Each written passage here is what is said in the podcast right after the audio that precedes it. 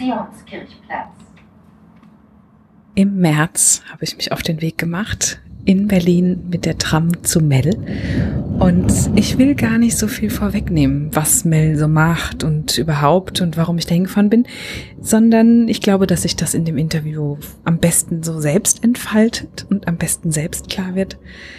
Aber ich glaube, beim Reinhören, und das ist mir heute auch beim Gegenhören nochmal aufgefallen, da wird ziemlich schnell deutlich, wie wohl ich mich gefühlt habe. Ich habe mich vom ersten Moment an zurückgelehnt in diesem Proberaum, der übrigens überhaupt nichts mit äh, Mels Beruf zu tun hat. Der liegt nur, ähm, war nur in der Nähe und es war dort die beste Akustik. Ähm, das wollte ich nochmal erwähnt haben. Ja, ich habe mich absolut wohl gefühlt. Ich habe mir keine einzige Frage überlegt. Das hat einfach gepasst zwischen uns und ähm, das war ja, das ist einfach so alles passiert. Das war alles richtig so. Das war ein wunderschöner Nachmittag und äh, ich bin sehr, sehr glücklich, dass Mel mir da so vertraut hat und wir das zusammen aufzeichnen konnten. Und ich wünsche dir jetzt ganz viel Freude mit diesem Interview. Heute sitze ich in einem Proberaum, der aber gar nicht so viel mit meiner Interviewpartnerin zu tun hat. Ich sitze Mel gegenüber. Vielen Dank, dass ich heute da sein darf. Hallo, schön, dass du da bist. Ähm, wir hatten einen schönen Austausch vorher per Mail. Und darin äh, hast du dann irgendwann äh, berechtigterweise, wie ich finde, gefragt, sag mal, über was reden wir eigentlich? Weil für mich war total klar, du wurdest mir ähm, von äh, Laura, das kann man ja ruhig sagen, von Laura vorgeschlagen, ganz begeistert vorgeschlagen, weil du Laura schon tätowiert hast. Genau, und Laura hat gesagt, dass das so ganz fantastisch ist und dass du ähm, was ganz besonders gut kannst, nämlich irgendwie eine Atmosphäre schaffen. Man fühlt sich wohl wahnsinnig wohl. Also war für mich klar, ich habe dich unter Tätowierer abgespe Tätowiererin abgespeichert. Und was hat das mit dir gemacht, als ich gesagt habe, hier tätowieren? Äh, ja, das war auf jeden Fall ziemlich witzig, weil ich mich selbst total lange, ich glaube inklusive bis zu dem heutigen Tag schwer damit tue, mich selbst als Tätowiererin zu bezeichnen. Ähm, ich habe das angefangen zu so einer Zeit, also ich habe das 2011 begonnen und das ist schon noch so, gerade in der eher ländlichen Peripherie, würde ich mal sagen, auf jeden Fall eine Zeit gewesen, wo ich selbst auch ähm, einfach an so Tattoo-Convention-Poster gedacht habe und an so Rockabilly-Girls ohne Klamotte, weiß nicht, im Hohlkreuz auf einer Harley sitzend. So, also ich hatte genau einfach selbst super viele Stereotype ähm, dagegen. Die habe ich natürlich inzwischen schon ein bisschen abgebaut. Aber immer noch, ähm, weiß ich nicht, ist das so, dass ich mir einfach denke, ja, nee, irgendwie gehen da sofort bei mir selbst immer noch so Schubladen auf, in die ich mich selber, glaube ich, nicht stecken wollen würde.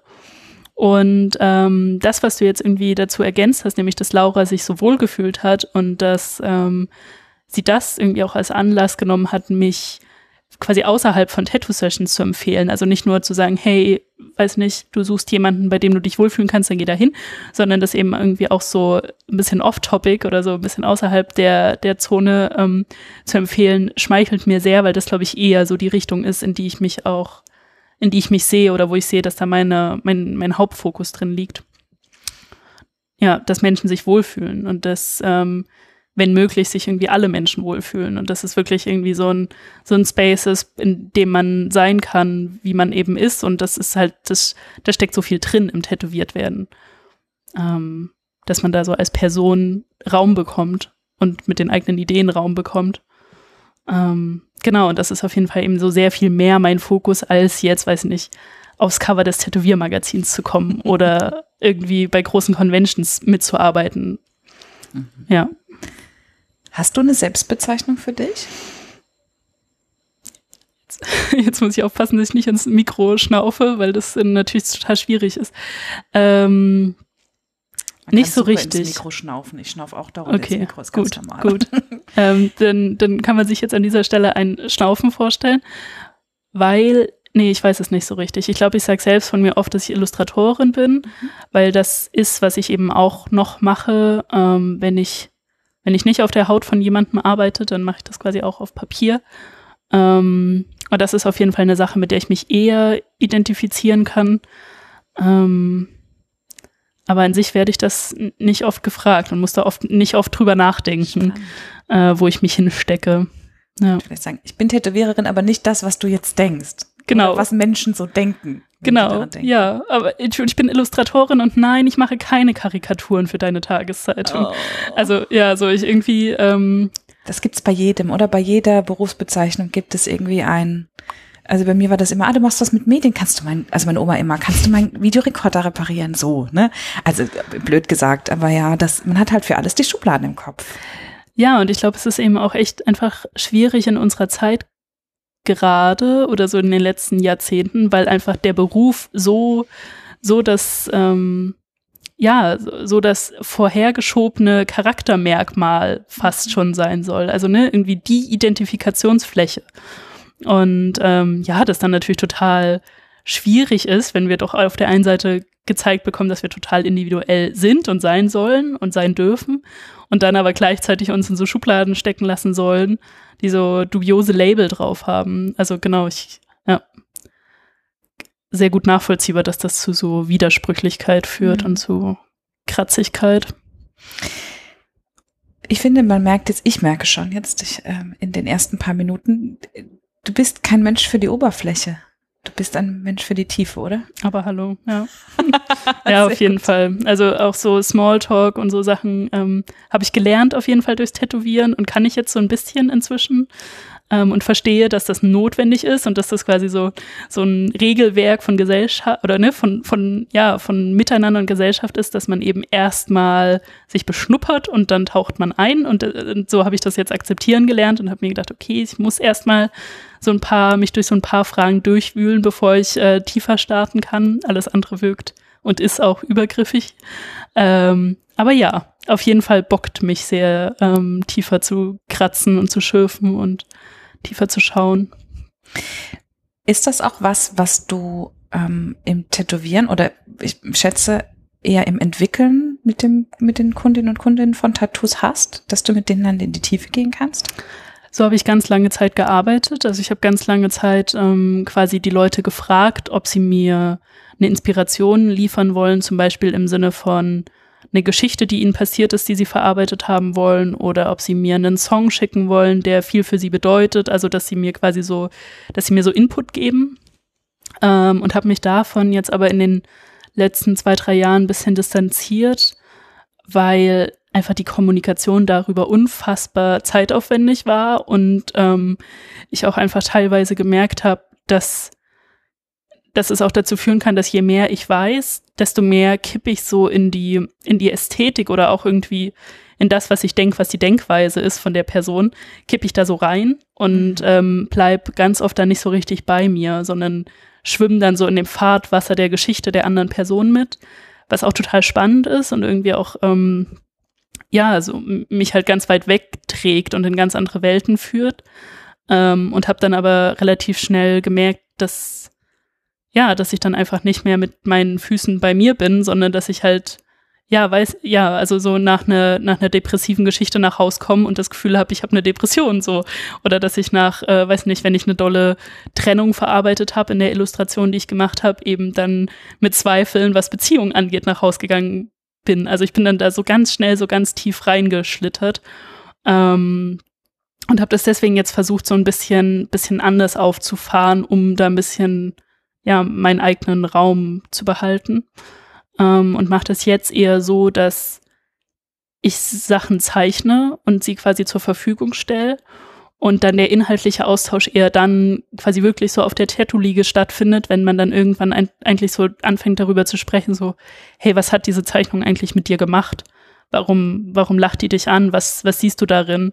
Und das ist total interessant, weil ich genau das eben ganz lange Zeit wollte ich ähm, wollte ich nicht so eine Künstlerin sein, die Dinge zeichnet und die quasi anderen Menschen abverlangt, das für immer auf der Haut tragen zu müssen. Also ich fand das super anmaßend, ich fand das ähm, extrem, ja, irgendwie auch, ich hatte da das Selbstbewusstsein nicht dafür und fand das eben auch so ein bisschen, ja, irgendwie, das war zu viel ich, dachte ich, zu der Zeit, die sich dann da auf, aufdrückt. Und ähm, jetzt finde ich es total spannend, wenn ich eben eine Zeichnung ähm, wenn ich eine Zeichnung zur Verfügung stelle, eben zu, zu sehen, wie andere Leute sie füllen und festzustellen, dass irgendwie manche Bilder, die entstehen auch einfach in ähm, ja, in dunklen Stunden oder in finsteren Momenten. Und ich denke mir, das Bild schreit doch so richtig, hallo, ich, ich, ich habe Schmerz oder ich leide.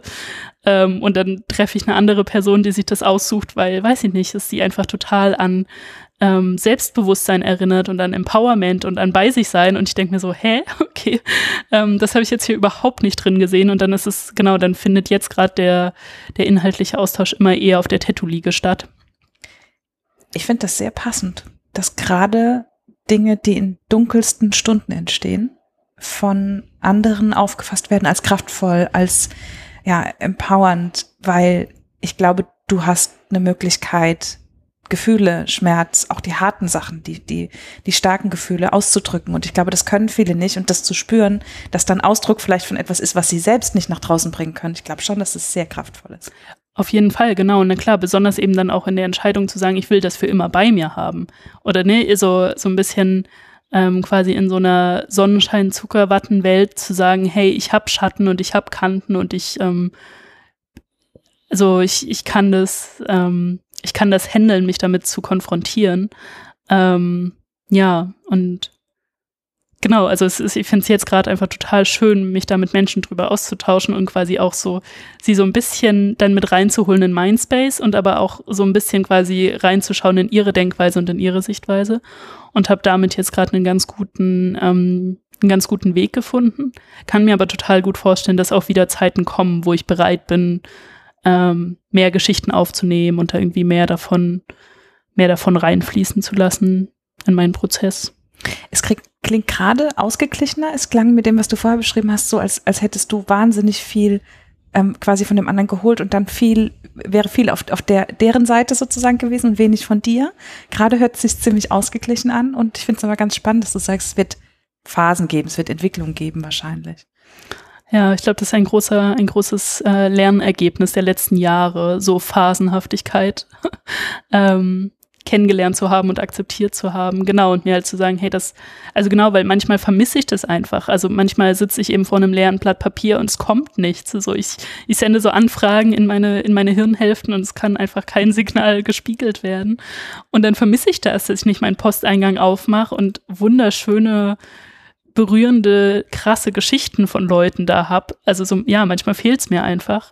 Ähm, und dann, dann besänftige ich mich selbst damit. Ich sage, hey, das kann ja auch wieder, das kann auch wieder sein und das wird auch wieder sein, wenn ich, wenn ich, ja, wenn ich das handeln kann und wenn ich das möchte. Warum brauchst du die Geschichten? Hm, naja, um nicht so sehr bei mir sein zu müssen, vielleicht teilweise. Also ich glaube, so ein bisschen so ähnlich wie, ja, wenn man einen Film schaut oder so. Also so ein bisschen, ja, eben so mitschwingen in dem, was andere was andere tun und was andere erleben. Ähm, ja, und natürlich dann damit einhergehend eben nicht so sehr im, in der eigenen Welt zu, zu schwirren und zu wühlen. Ja.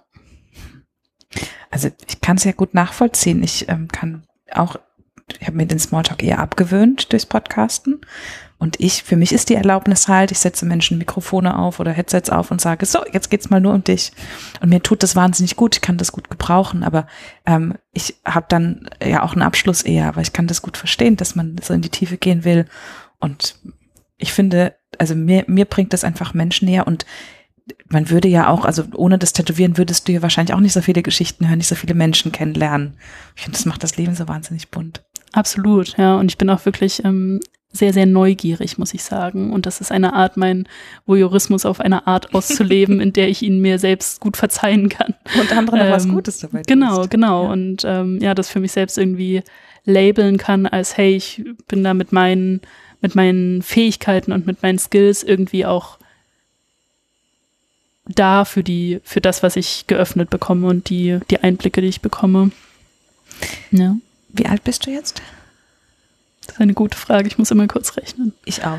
Also ich bin 91 geboren, 29, 28, weil ich im Sommer erst Geburtstag habe. Ja, ja, okay. Und wie lange ist das Zeichnen in deinem Leben? Ich glaube, das war ja wahrscheinlich zuerst, nehme ich an, als das Tätowieren. Ja. Ähm, ja, ich glaube, es ist so eine ziemlich klassische Antwort, schon immer. Also ich habe wirklich schon immer ähm, sehr viel gezeichnet und ähm, habe das auch sehr früh angefangen, mir so mir das wirtschaftlich nutzbar zu machen. Ja? Also ich habe irgendwie auch schon in der Schule an jedem Sparkassen, war das Produktplacement? Naja, an jedem, an jedem Wettbewerb, den ich gesehen habe, an jedem, äh, an jeder Ausschreibung habe ich immer teilgenommen und quasi damit schon mich so sehr, sehr früh, ähm, mich sehr früh damit finanziert, dass ich an solchen Wettbewerben mitgemacht habe. Malwettbewerbe. Genau. Der Sparkassen und Autohäuser. Genau, ja, Mann, ja, ja. Ich habe sogar, ja, aber auch immer noch ein Kuscheltier, was ich vom einem Malwettbewerb des neuen äh, Renault Clio gewonnen habe. Ja, bei mir war es Peugeot. Ah, sehr gut. Die, aber, da, aber da gibt's, aber da gibt's einen Löwen, oder? Bei Peugeot? Ja, und ich hab, musste aber so eine Landschaft malen und habe dann so ganz detailliert mit aufgehängter Wäscheleine und Berge und so. Oh. Das war ganz übel. Ich müsste es mal raussuchen, aber witzig. Ja. Ja. Genau, so hat das angefangen. Dann habe ich wirklich schon relativ schnell, ähm, ja, das quasi äh, war das schon so mein Job. Ähm, auch tatsächlich ziemlich früh. Ich auch kein Taschengeld bekommen habe. Und dann war das echt immer so, ähm, ja, habe ich mich so finanziert. Und später habe ich dann angefangen, ähm, gerade zu Ostern und zu Weihnachten habe ich auf Ebay ähm, quasi Angebote reingestellt, dass Leute sich eine Kohlezeichnung von sich und der buckligen Verwandtschaft anfertigen lassen Nein. können oder des Hundes Wie klug. oder des, weiß nicht, Einfamilienhauses oder was auch immer sie halt wollten. Und dann habe ich da quasi, haben sie darauf geboten und äh, ich habe ihnen dann eine coole Zeichnung gemacht aufgrund von der, dem Foto, was sie mir geschickt haben. Und ja, das hat total gut funktioniert. Und jetzt immer denke ich mir manchmal so, okay, wenn der Tattoo-Trend vorbei ist, dann will ich, glaube ich, einfach wieder das machen. Nein, das ist Quatsch. Das, das würde ich nicht noch. Also ich, ich kann mir, oder ich kann mir vorstellen, es ist so eine sichere Bank. Wenn alle Stricke reißen, dann kann ich wieder, Gehen kann die Last-Minute-Geschenke. genau, dann kann ich wieder Piffy und Co. in Kohle zeichnen. Oh Gott. Würde dir das heute noch Spaß machen? Na, ja, das wird, das wird oft passieren, dass wenn du mir eine Frage stellst, ich erstmal innerlich zerrissen bin. Das. Ähm. das heißt nur, dass du die Frage nicht schon zehnmal gehört hast. Ja, ähm, ich fürchte leider ja, weil es unfassbar meditativ ist. Ach, guck. Wenn man, also mir geht es so, wenn ich einfach so ein Foto neben mir liegen habe und ich bin da echt, ähm, ich glaube, ich weiß, schau, da kommt jetzt Selbstbewusstsein, deswegen muss ich da vorsichtig sein, das zu äußern. Ich glaube, ich bin handwerklich gut genug, um Vieh zu zeichnen ähm, und habe das inzwischen, glaube ich, jetzt eher einfach so, ich weiß das inzwischen ähm, und muss mich da nicht mehr so doll drauf konzentrieren und muss mich da nicht mehr so, mach mich da nicht mehr so kürre deswegen. Deswegen liegt dann so das Foto neben mir und ich zeichne dann und das ist wirklich, so ich muss da nicht denken dabei. Ähm, ja, und deswegen ist das, glaube ich, stelle ich mir das sehr meditativ vor. Aber ich glaube, das ist halt auch so die Romantisierung aus der Ferne. Also wenn ich es jetzt zwei Tage hintereinander machen würde, dann bin ich mir sehr sicher, wird wahrscheinlich jeder Pfiffi dann gleich schon ein bisschen abstrakter und, und ähm, ja, es schleichen sich dann, schleicht sich dann irgendwo schon wieder mein Charakter mit rein oder mein Stil. Ja. Stimmt, das muss man dann ja völlig äh, quasi vor der Tür lassen, den eigenen Stil bei sowas, ne? Ja, du bist dann einfach so ein Kopiergerät.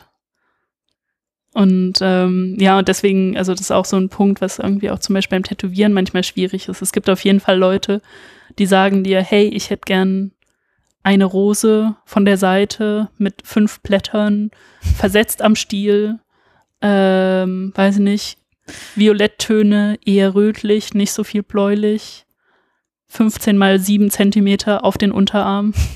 Und du denkst dir so, aha.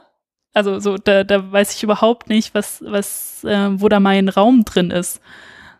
Genau, und ähm, ja, man ist da wirklich so einfach so eine Kopiermaschine für, ja, für, für irgendwie so sehr, sehr strikte Vorstellungen und so ähnlich wäre das natürlich bei irgendwie angeforderten Porträts auch. Du Mhm. bist halt dann so, Dienstleister. ja, genau, du bist dann einfach so eine ausführende Hand. Genau, ja.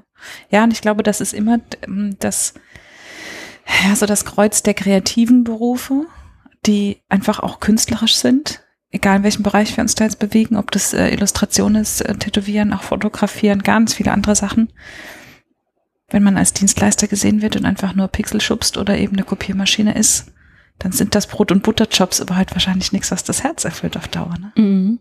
Ja, ja, und natürlich, also ne, es ist halt so der Zwiespalt zwischen Freiheit und Sicherheit. Ja. Es ist halt eine sichere Bank und du weißt ähm, ab einem gewissen Punkt, was du kannst und was du leisten kannst und wie lange es dich, wie lange es dauert, bis du das machst. Also so, ja, es ist so kalkulierbar ähm, und damit halt sehr sicher. Aber ja, hat mit, mit irgendwie so Freigeistigkeit nicht so viel zu tun. Und wie hat es sich dann entwickelt von den Fifi-Zeichnungen bei eBay bis hin, wo wir heute sitzen? Ähm, ich, ja, ich habe dann versucht, Kunst zu studieren.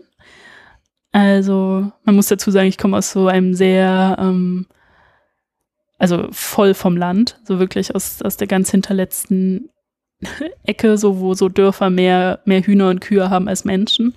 Und auf jeden Fall auch aus einem eher, ähm, ja, eher so einem Haushalt, wo es nicht super viele Bücher gibt, also eher so einem akademisch fernen Haushalt.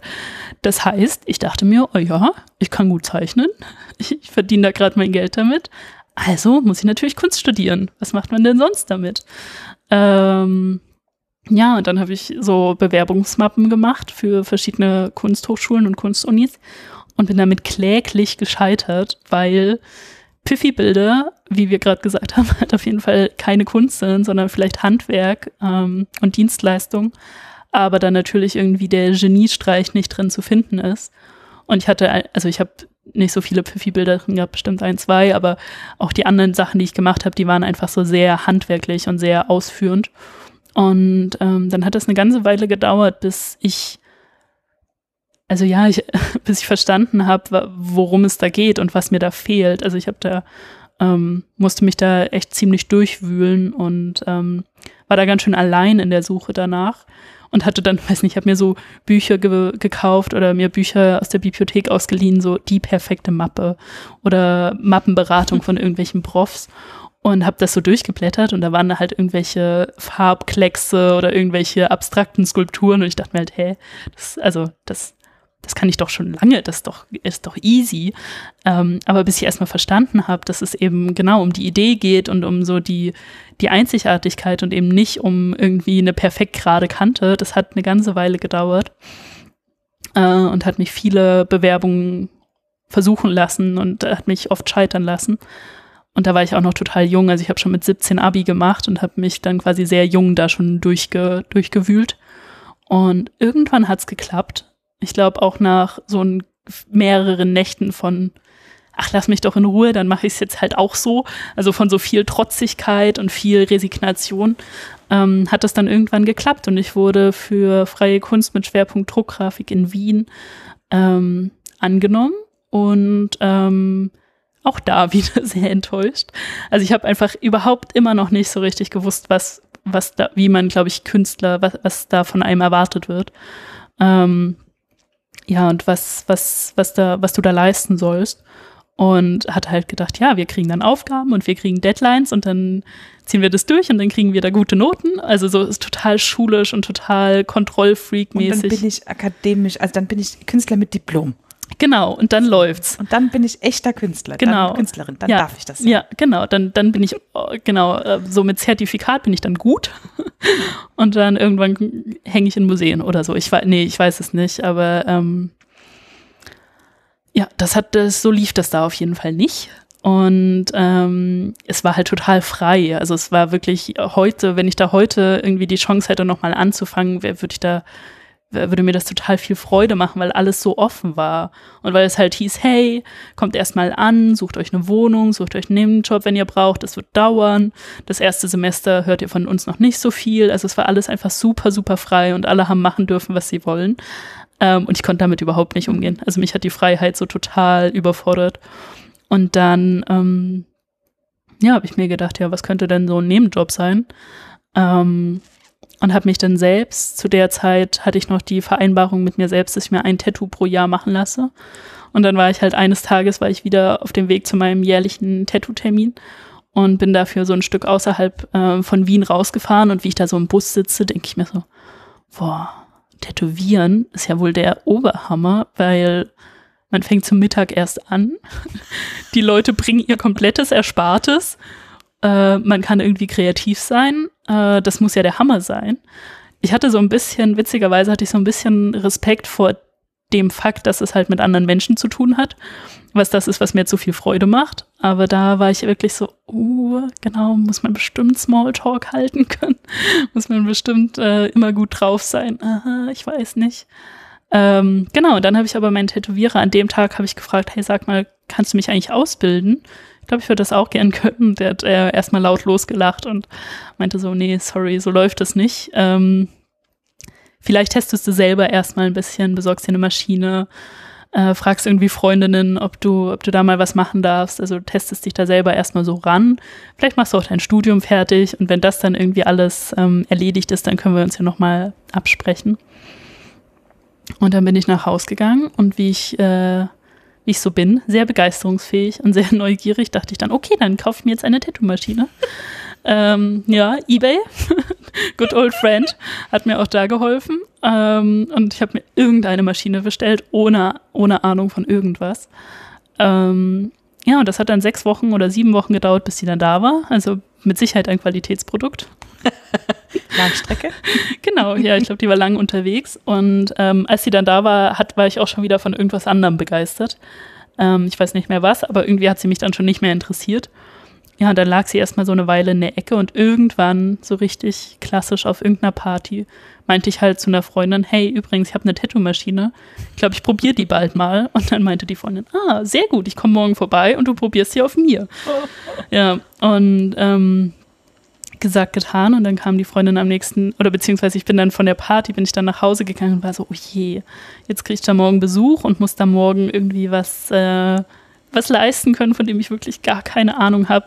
Und dann habe ich ähm, damals noch auf dem, da war ich nämlich gerade bei, bei meinem Vater zu Hause und dann habe ich auf dem Esstisch von meinem Vater, habe ich mich dann nachts nach dieser Party, ich habe keinen Alkohol getrunken, äh, nachts nach dieser Party habe ich mich dann hingesetzt und mir selbst den Oberschenkel tätowiert, einfach um zu gucken, wie das denn eigentlich so funktioniert. Nein. Ja. Ich und wie hat es funktioniert? Äh, furchtbar, überhaupt nicht. Es hat richtig schlimm wehgetan. Ähm, weil ja, nachts sich tätowieren auch einfach eine richtig dumme Idee ist. Ähm, also genau, ich, ja, ich hatte natürlich überhaupt immer noch gar keine Ahnung, wie es läuft. Und äh, ja, es hat sau weh getan und es ähm, hat nicht so ausgesehen, wie ich das kannte von den Tattoos, die ich selber schon bekommen habe. Und äh, es ist auch jetzt einfach absolut gar nichts mehr da davon. Also ich habe mir selbst einen ganz großen schwarzen Raben wollte ich mir machen und habe angefangen bei dem, bei dem Schnabel und bei dem Auge und ich glaube, ich bin so bis zum Flügelansatz gekommen und dann hat es mir zu weh getan und ich hatte einfach keine Lust mehr. Hast du vorgezeichnet oder hast du einfach losgelegt? Nee, ich habe schon vorgezeichnet. Okay. Also ich habe schon so eine Schablone gemacht, wie ich das heute auch noch mache. Ähm, ja, aber es tat mir einfach viel zu weh. Und dann ich, äh, bin ich nicht so weit gekommen. Und es ist aber, es ist so quasi das, das Innenlied des Auges ist noch zu erkennen. Und der ganze Rest ist einfach verschwunden, weil ich überhaupt nicht tief genug war und weil ich wahrscheinlich auch keine guten Nadeln hatte und keine gute Farbe benutzt habe. Und ähm, ja, das einfach alles ähm, eine total quatschige Aktion war. Aber trotzdem kam am nächsten Tag diese Freundin und ich habe sie auch tätowiert und es ist auch alles verschwunden davon. Mhm. Äh, zum Glück. Ähm, aber sie meinte dann, hey, kennst du noch XY? Äh, die hat jetzt ein Tattoo-Studio bekommen. Ähm, auch auf so dubiose Weise, wie das damals noch lief und vielleicht auch heutzutage an Orten noch lief. Ähm, und die sucht Leute, die für sie arbeiten wollen. Hast du denn Lust? Und ähm, ja, und ich kannte die Person und war da schon so ein bisschen misstrauisch, weil wir uns irgendwie schon so aus denselben Dörfern kommen, aber uns noch nie wirklich unterhalten und gemocht haben und das ist dann eigentlich immer kein so gutes Zeichen, weil die Auswahl auf dem Dorf ja eigentlich so begrenzt ist und wenn man da jemanden nicht gut kennenlernt, dann hat das Gründe. Ähm, genau, aber trotzdem war ich dann so angetan von der Option davon und das war äh, in Niederbayern und ich dachte mir so, oh ja, Österreich, Bayern ist bestimmt nicht so weit weg, kriege ich bestimmt parallel hin. Und dann äh, bin ich irgendwie ein, zwei Wochen später bin ich zu ihr gefahren in diesen Tattoo-Laden und habe dann da eine Tattoo-Ausbildung angefangen. So richtig klassisch mit so ganz viel Begeisterung in deinem Gesicht. Genau. ja. Genau, so richtig klassisch mit äh, ich bin der Chef und du hast hier gar nichts zu sagen und ähm, putz für mich, tu alles für mich, äh, zahl mir Geld dafür, dass du alles für mich tust. Also genau, so eine richtig klassische ähm, Tattoo-Ausbildung. Ja, und irgendwie haben sich da aber trotzdem, gab es da Konstellationen, die für mich funktioniert haben und wo ich irgendwie mich, wo ich gedacht habe, okay, da muss ich mich jetzt vielleicht einfach durchbeißen. Und ja, das Tätowieren an sich hat mir einfach auch so viel Spaß gemacht, dass ich mir dachte, okay, eine gewisse Zeit schaffe ich das vielleicht. War nicht so eine gute, also es war, es war gut, weil ich froh bin damit, wo ich jetzt bin, aber da habe ich auf jeden Fall sehr viel Selbstbetrug praktiziert und ähm, ja, war sehr gemein zu meinem noch sehr jungen Ich und habe mich da so durchgeprügelt. Selbstbetrug, weil du dich da durchgepeitscht hast, oder? die was ich, vorgemacht hast? Ja, und weil ich so hab mit mir umspringen lassen und das ähm, mir, glaube ich, selber ganz lange nicht verzeihen konnte. Also so mit mir, dass so mit mir umgegangen wurde und ich das so mit mir hab machen lassen. Ähm, das hat echt eine Zeit gedauert, bis ich da irgendwie bis ich da auch die Trauer oder die Wut oder die Enttäuschung richtig hab adressieren können und mir quasi nicht klar war, dass es nicht, dass ich da nicht falsch war in der Rechnung oder dass ich nicht, genau, dass ich nicht das hab mit mir machen lassen, sondern dass das halt Teil von, ja, so Strukturen ist und Teil von so Prozessen, ähm, den man einfach sich nicht gewachsen fühlen ja. kann manchmal ist es nicht spannend, dass man dann erst so eine Phase braucht, wo man erst stark genug, wo man so stark wird, dass man merkt, Moment, das war falsch. Das war eine falsche Situation, aber es liegt nicht an mir. So, nicht ich war falsch, sondern das außenrum. Und ich finde, dann braucht man noch mal eine Phase, um sich das zu verzeihen, dass man das mit durchgemacht hat. Ja, ne? genau, so. ja. Ja, und ich glaube, ich war halt an vielen Stellen da vorher auch schon stärker, so, da hatte vorher schon irgendwie ich glaube, ja, wenn ich, wenn da glaube ich jemand, dem super jungen Ich jemand erzählt hätte, hey, in zwei, drei Jahren wirst du so mit dir umspringen lassen, hätte ich glaube ich schon gesagt, sicher nicht. Ähm, genau, und das war, ja, oder ich hatte da eben ganz oft das Gefühl, ich habe quasi für die Tätigkeit und für meine Begeisterung daran mhm. total große Abstriche bei mir selbst gemacht. Ähm, und habe das auch nur, also ich habe mir, wir haben uns in den ersten, ich weiß nicht, in der ersten oder in der zweiten Woche habe ich mich richtig doll gezofft mit meiner Chefin und ähm, es ist ganz, ganz schnell, ist schon deutlich geworden, dass das keine Erfolgsgeschichte wird mit uns beiden. Und da habe ich mir geschworen, okay, ich bleibe bis zu meinem nächsten Geburtstag hier und butter wirklich rein, irgendwie so, so viel ich kann und versuche so viel, so viel wie geht irgendwie davon mitzunehmen. Und dann hau ich ab. Und so habe ich es auch gemacht. Also genau, ich war dann, das waren so neun Monate äh, bis zu meinem nächsten Geburtstag und äh, da habe ich wirklich einfach gearbeitet ohne Ende und habe ähm, ganz, ganz viele Leute tätowiert und ähm, mich da total reingekniet, um mir quasi so ein Portfolio aufzubauen, damit ich irgendwie nach neun Monaten sagen kann, okay, ich hau jetzt hier ab. Und hat funktioniert? Hat funktioniert, ja. Ja, hat funktioniert. Also und genau das meinte ich mit so Verkettung positiver Umstände. Also ich bin total schnell an super liebe Leute geraten. Also so die, die Tattoo-Kundschaft hat mir schon von Anfang an total schnell den, ja, da den Arsch gerettet. Einfach wirklich so. Ich habe da so schnell Freundinnen gefunden, die für mich da waren und die mich supportet haben und die auch gesagt haben, hey, ähm, ja, die ist einfach doof. So, was auch immer sie sagt, sie hat nicht recht mit dem und du bist gut, wie du bist und du machst das richtig. Also so, ja, haben mir da einfach super viel ähm, Support gegeben. Und das hat sich dann so weitergezogen. Und dann haben die ihre Freundinnen mitgebracht und dann haben die Freundinnen ihre Freundinnen mitgebracht und so ist ganz, ganz schnell so ein, äh, so ein super, super schönes Netz aus coolen Leuten entstanden. Ähm, die mir halt dann auch irgendwie das später in den Jahren danach ermöglicht haben, da meinen Raum drin zu finden und mich auszuprobieren und quasi die Steps mitgehen und auch die, die komischen Phasen mitgehen, in denen ich, weiß nicht, monatelang noch nicht auf E-Mails antworte oder in denen ich nur meine eigenen Zeichnungen mache oder all diese, all diese Unbequemlichkeiten. Ja. Bleiben bei dir. Voll. Mhm. Ja. Das hat wahrscheinlich ziemlich viel mit dir zu tun. Und das dachte ich vorhin, als du gesagt hast, du hast dich dann hast sehr versucht, in den Stil der, der Kunden zu gehen, in dem, was sie brauchen oder ihnen gefallen könnte. Und ich so gedacht habe, in mir hat es so gerufen, aber nein, sie kommen doch wegen dir und deines Stils. Und das ist so, ja, weiß ich nicht. Und ich finde auch jetzt, jetzt so diese Zeit, es ähm, geht so hin und her zwischen, eigentlich weiß ich, was ich kann, aber Achtung, und das, diese Metakommentare mag ich, dieses, Achtung, hier ein Blick. Ich merke gerade, ich bremse mich eigentlich selbst. Ja. Ist das auch so ein Künstlerding? Oder dieses Hadern mit den eigenen Sachen? Ganz bestimmt. Und ich glaube genau auch das, was du vorhin schon meintest, ne, so diese Kreativberufe sind, sind davon natürlich auch nochmal anders betroffen. Also natürlich gibt's auch ja heutzutage nicht mehr so die klassische Künstlerperson, die halt, ähm, weiß nicht, von Mäzen getragen tun kann, was sie will, natürlich nicht mehr. Ähm, aber genau, ich glaube gerade so in der Kreativbranche, wo du immer AuftraggeberInnen hast, wo du immer Leute hast, die irgendwie ihr Interesse haben bei dem, was du tust, ist das natürlich voll das Spannungsfeld mhm. zwischen, ja, zwischen dem eigenen und dem, dem Außen.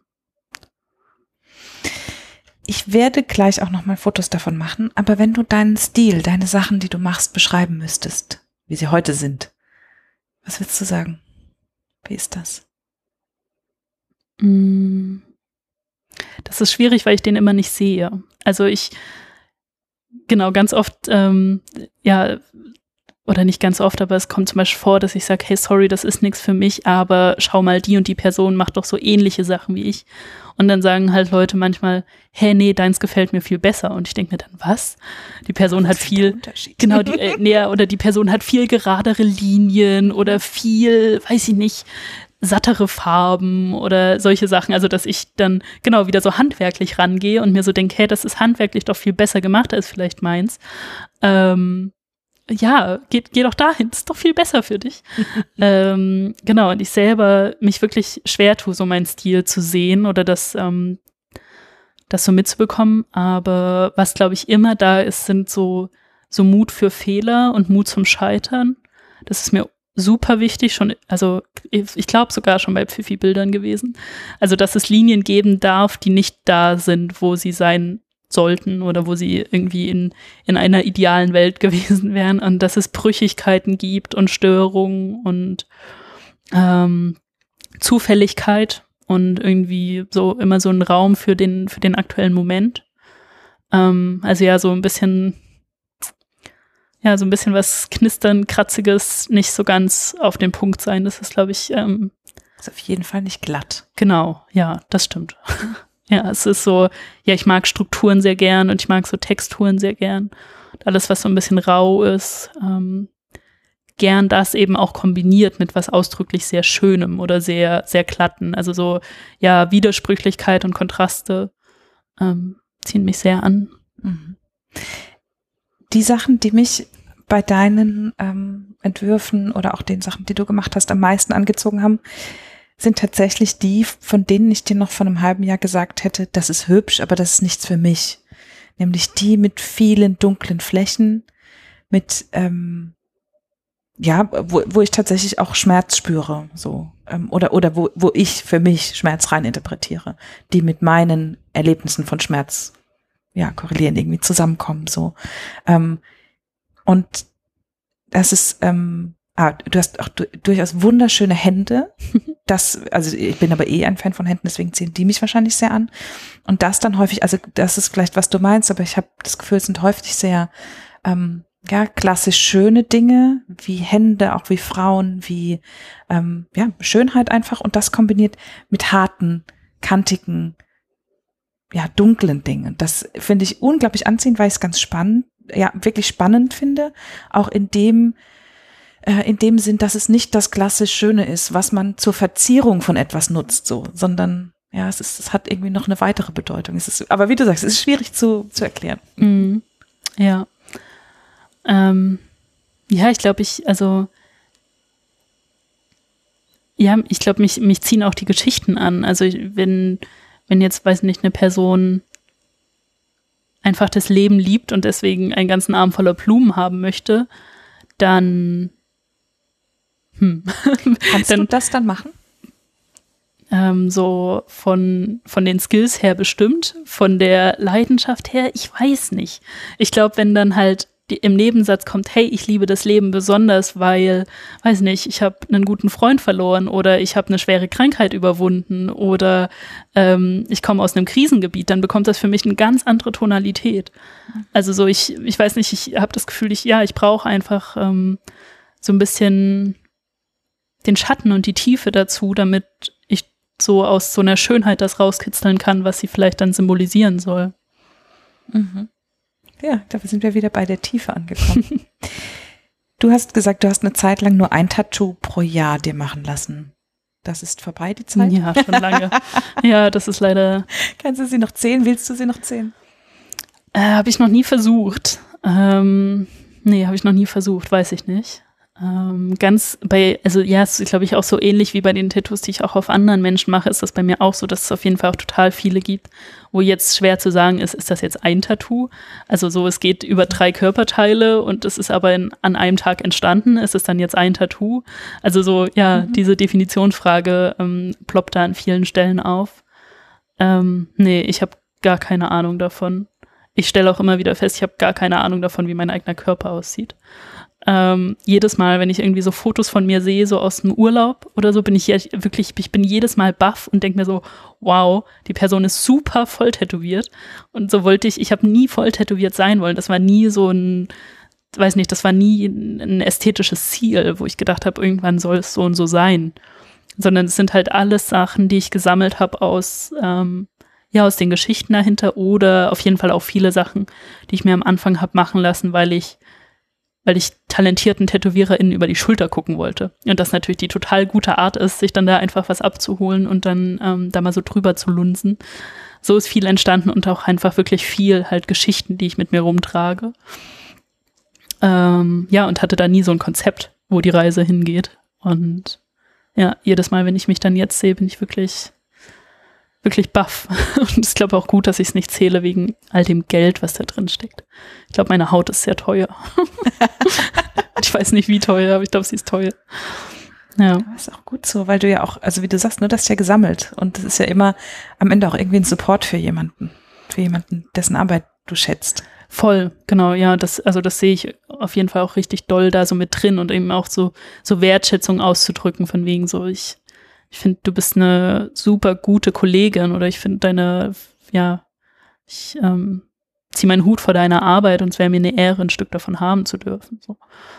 Voll. Und genau, einfach, ja, da, das sind wirklich die Geschichten, die da drin stecken. Also ganz viele, wirklich ganz viele Tattoos sehe ich einfach nicht mehr. Die sind wie Leberflecke, so ich nehme die überhaupt nicht mehr wahr. Ähm, weil, ja, weil das so ein Verarbeitungsprozess war. Und der ist beendet, wenn das Tattoo da ist? Mm, leider nicht immer. Es wäre natürlich total schön, wenn es so funktionieren würde. Selbstzweifel, okay, ich schreibe mir irgendwo Selbstzweifel, nur dann habe ich sie nicht mehr. ähm, Aber schöne Typo bitte, ja? Genau, ja. Ja, oder vielleicht, ja, das Selbst schön und die Zweifel nicht so schön oder so. Ja, nee, so funktioniert es leider nicht. Also bei mir zumindest nicht. Vielleicht gibt es Leute, bei denen das funktioniert, dann, dann wären wir, wären wir TätowiererInnen alle Zauberer und wahrscheinlich noch viel beliebter, wenn wir das könnten. So, äh, Sofortheilung aber ich finde, dass es ein total schöner Teil von Verarbeitung ist. Ähm, Gerade wenn es eher schmerzhafte oder eher, eher die Geschichten sind, die in so einer Sonnenschein-Zuckerwattenwelt nicht so viel Raum bekommen, dann finde ich, ist es ein total schöner, ein total schöner Weg, sich zu überlegen, bin ich bereit, mich damit auseinanderzusetzen in so einer konstruktiven Art? Bin ich bereit, dafür also einer, einer anderen Person davon zu erzählen und das in Worte zu fassen? Und bin ich bereit, mich da so nackig zu machen damit? Also sowohl irgendwie mental als auch mich dann quasi physisch nackig zu machen, um das tätowiert zu bekommen. Und dann natürlich irgendwie auch der Prozess, die, der ja schon einfach auch wehtut. Und quasi so ein, so ein, ja, so ein körperlichen Schmerz dem entgegensetzen zu können, was man vielleicht vorher hatte. Und dann im, im Prozess nach dem Tätowieren so die Fürsorge, die das erfordert. Also man muss sich ja um so eine Wunde kümmern und man muss sich darum, man muss sich darum kümmern, dass sie gut verheilt und dass alles da bleibt und quasi auch zu, sagen, hey, ich äh, übernehme da jetzt Verantwortung für. Genau, das ist schon so ein sehr, sehr schöner Prozess, so ein sehr inniger irgendwie. Die, das Aufladen dieses ich habe jetzt absichtlich dieses Wort benutzt, das Aufladen dieses Tattoo-Entstehungs- und Verarbeitungs- und Verheilungsprozesses mit diesem ja fast symbolischen Verarbeiten eines Themas. Ich glaube, das hätte jetzt sehr schnell, sehr gekünstelt aufgeladen werden können. Aber wenn du das so sagst, dann klingt das nicht wie, ich habe mir das erdacht und da als Konzept draufgepackt, sondern das klingt echt wie erlebt und durchlebt. Ich glaube, ja, also genau, weil das eben mein Zugang dazu ist, wie ich es mit meinen Tattoos mache. Und das ist jetzt, ich weiß nicht, das ist nicht mein, das ist nicht mein Markenkern. Mhm. Äh, ich ich kehre jetzt nicht nach außen, dass ich hier, äh, keine Ahnung, äh, ja, äh, Heilungsprozesse durchlebe. Heilung äh, durch Verletzung mit Tinte. Genau, ja, ja eingetragener, ähm, eingetragener Markenname. Ähm, ja, nee, genau. Also es ist, das ist eben mein Erleben und ich will auch also ich, ja, ich will mir nicht anmaßen und ich maß mir auch nicht an zu sagen, dass das alle Leute so handhaben sollen. Also es gibt so viele Menschen, die sich einfach aus ästhetischen Gründen, die einfach Bock haben, ihren, sich so über ihren Körper Macht zu erschaffen, indem sie ihn gestalten, wie immer sie möchten. Und das ist absolut fein. So, und äh, ich, ich bin da auch gern Teil davon, wenn, wenn da mein Stil dazu passt. Aber ähm, so wie, genau, für mich wäre es nichts. Also ich würde jetzt nicht nur aus einer Ästhetik heraus ähm, also ja, ich glaube, mir ist Ästhetik nicht wichtig genug, als dass es mir den Schmerz wert wäre. So, ich ja, glaube ich. Spannender Punkt. Ja. Ich musste gerade an, ähm, an die kurz nach dem Abi-Mail zurückdenken, die, wo du so sehr im Außen warst und versucht hast, alles richtig zu machen. Und ähm, ich weiß, glaube ich, die Antwort auf die Frage, wenn ich dich fragen würde, ob du dich gefunden hast oder deinen Stil gefunden hast. Das hast du ja schon ein bisschen so beantwortet, dass es ein Weg ist. Aber ich finde, man sieht schon massiv den Weg, den du gegangen bist bis jetzt, ne? Auch was so den eigenen Stil anbelangt. Und ähm, wenn du, ich will dich gleich noch nach einer Geschichte fragen, entweder nach einer von einem Tattoo, was du von dir erzählen willst, oder nach einer Geschichte, die du hier erlebt hast. Aber vielleicht vorher, wenn du jetzt überlegst, mit dem Weg im Hintergrund und überlegst, wo du noch hin willst, was kommt denn dann? Ein Lachen auf jeden Fall im Gesicht. Ja, oh, ich, ich bin auf jeden Fall immer mit anderthalb Füßen in der Zukunft, deswegen rede ich da sehr gern drüber. Was, was absurd ist, weil ich eigentlich äh, sehr dystop, ein sehr dystopischer und pessimistischer Mensch bin, aber trotzdem in meiner eigenen individuellen Zukunft bin ich immer sehr, da bin ich sehr gern drin und das ist ähm, so ein Traumschloss, dass ich echt immer wie so ein, wie so einen sehr großen Luftballon jeden Tag immer mit mir rumziehe. Ähm, ich habe auf jeden Fall sehr viele Flausen, wo es hingehen soll und habe sehr viel Bock. Ähm, immer individuell betrachtet, im Großen und Ganzen nicht so sehr viel Bock, aber individuell betrachtet auf jeden Fall total viel Bock. Ähm, ja, weil ich, weil ich feststelle, dass ich das, oder ich habe immer so das Gefühl, ich habe so ein Werkzeugköfferchen für so Krisenmomente und für so Schwierigkeiten und äh, der wächst und ich merke einfach, ich, ich krieg immer mehr Tools dazu und ich krieg immer mehr Werkzeuge und immer mehr mögliche Umgänge und habe einfach, ja, ich habe so richtig Bock auf das Älterwerden und auf das, was damit so einhergeht und einfach zu wissen, hey, ich kann das, ich kann damit umgehen und ich kann das hinbekommen. Und damit einhergehend ist halt auch, ja, habe ich total viel Lust auf äh, auf da meine eigene Zukunft und eben auch zu sehen, wie könnte denn zum Beispiel eine Phase aussehen, in der ich wieder die Tür aufmache und sage, hey, bringt mir eure Geschichten oder wenn ihr Lust habt, äh, lasst uns dialogisch irgendwie ein Motiv finden, weil ich mir halt denke, irgendwann werde ich das irgendwie, werde ich das hinbekommen können. Und dann freue ich mich darauf, dass das irgendwann passiert. Und ähm, ja, eine Idee von mir, wie ich glaube, dass das klappen könnte, wäre, möglichst bald aus Berlin wegzuziehen äh, weil ich wirklich einfach so vom, von der Fußsohle bis zur Haarspitze Landei bin. Das muss ich mir einfach eingestehen. Ähm, und mich hier wirklich wie Fisch am Land fühle. So. Also es ist, ähm, ja, es ist überhaupt nicht mein Element, diese Großstadt. Ähm, und ich freue mich richtig drauf, wieder aufs Land zu ziehen und kann mir total gut vorstellen, dass einfach, wenn ich quasi nicht umgeben bin von so vielen Einflüssen und von so vielen Eindrücken und so viel Geräuschen und so viel optischen und so viel Inspiration, dass wenn ich davon so weniger habe, so romantisiere ich es mir, vielleicht ist es gar nicht so, aber meine Vorstellung ist, dass ich davon, wenn ich davon weniger habe, dann habe ich wieder total Lust, Leute einzuladen und mir da wieder eben mehr Eindrücke und mehr Einflüsse reinzuholen. Gezielt Einflüsse reinzuholen, ja. Genau, ja. Das klingt sehr spannend. Und wird es die alte Heimat oder hast du eine Idee, wo du hin willst? Nee, die alte Heimat. Die alte Heimat, die alte Heimat kann es nicht werden. Nee, das geht, das geht auf jeden Fall gar nicht. Ähm, aber Land. Aber Land, ja. Und eigentlich mag ich auch gern, oh, eigentlich mag ich auch gern mutig genug sein, ähm, dass es Deutschland wird und dass ich irgendwo hier im Land bleibe. Mal schauen. Mhm. Ja. Gibt spannende Ecken hier, auf jeden Fall. Hast du zum Abschluss eine Geschichte? Ich mache die Arme immer so, weil ja. ich gucken will, ob bei mir welche sind, aber es sind keine. Noch nicht. Noch nicht, warte Noch mal. nicht. Gibt es eins von dir, was du von dir erzählen willst oder eine Geschichte, die du hier erlebt hast? Oder in einem deiner Studios? Wir haben zum Überlegen immer Zeit, das ist das Schöne am Podcast. Man kann lange Überlegungspausen rausschneiden. Sehr gut. Ich werde sie brauchen, glaube ich. Ähm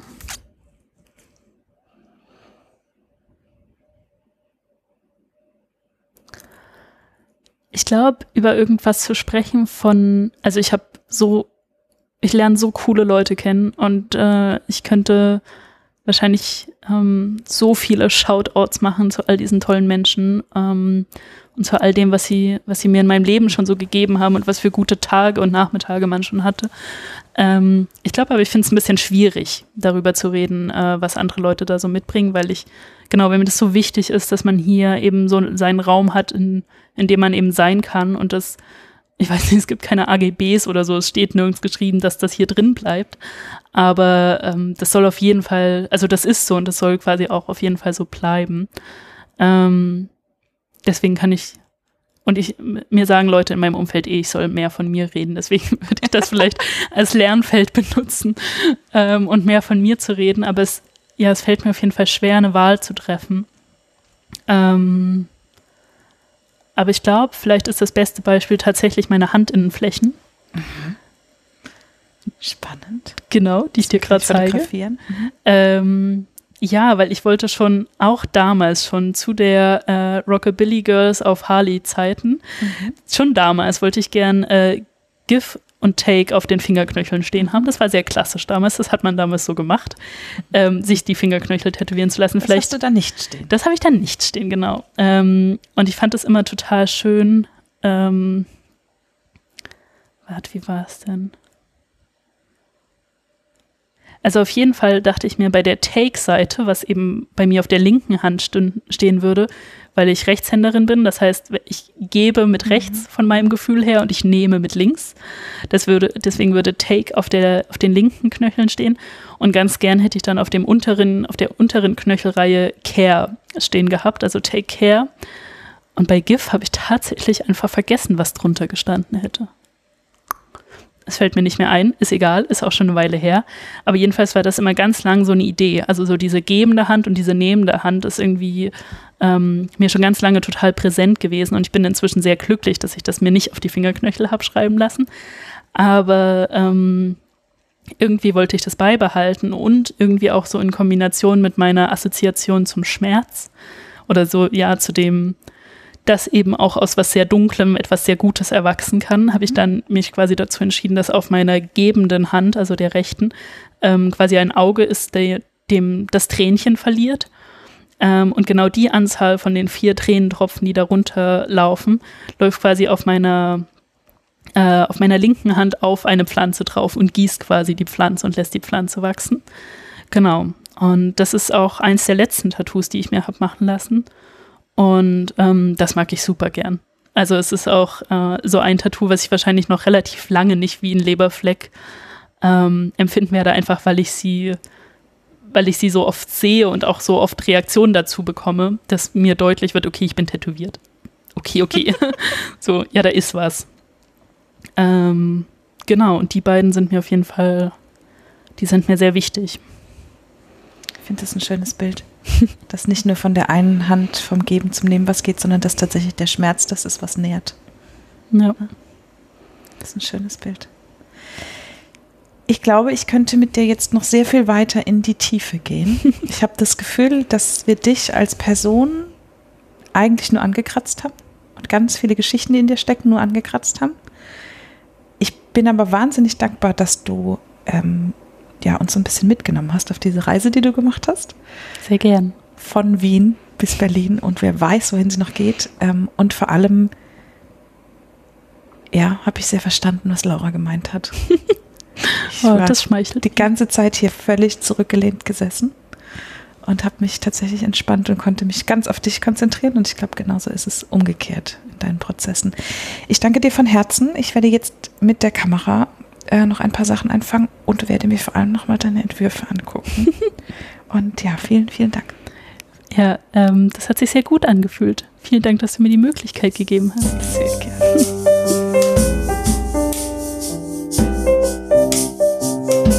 Das war eine neue Folge Eigenstimmig mit Mel Diaz aus Berlin und mit mir, Sarah Schäfer. Und das war jetzt auch vorerst die letzte Folge, die ich noch so in der Schublade hatte. Ähm, ich bin, ich habe ganz viele tolle Frauen noch auf der Liste und ich freue mich schon sehr, wenn ich wieder die erste treffen kann. Ich werde das noch mehr genießen als sonst schon. Ähm, Gerade ist das noch nicht absehbar, wann das so ist, aber wenn du auf dem Laufenden bleiben willst, ich ähm, poste auf Instagram und auf Twitter auf jeden Fall, wie es weitergeht. Und ich freue mich, dass du heute dabei warst und freue mich auch, wenn du in Zukunft dabei bist. Ähm, egal, wo du das gehört hast, ich wünsche dir einen schönen Tag und hoffentlich bis bald.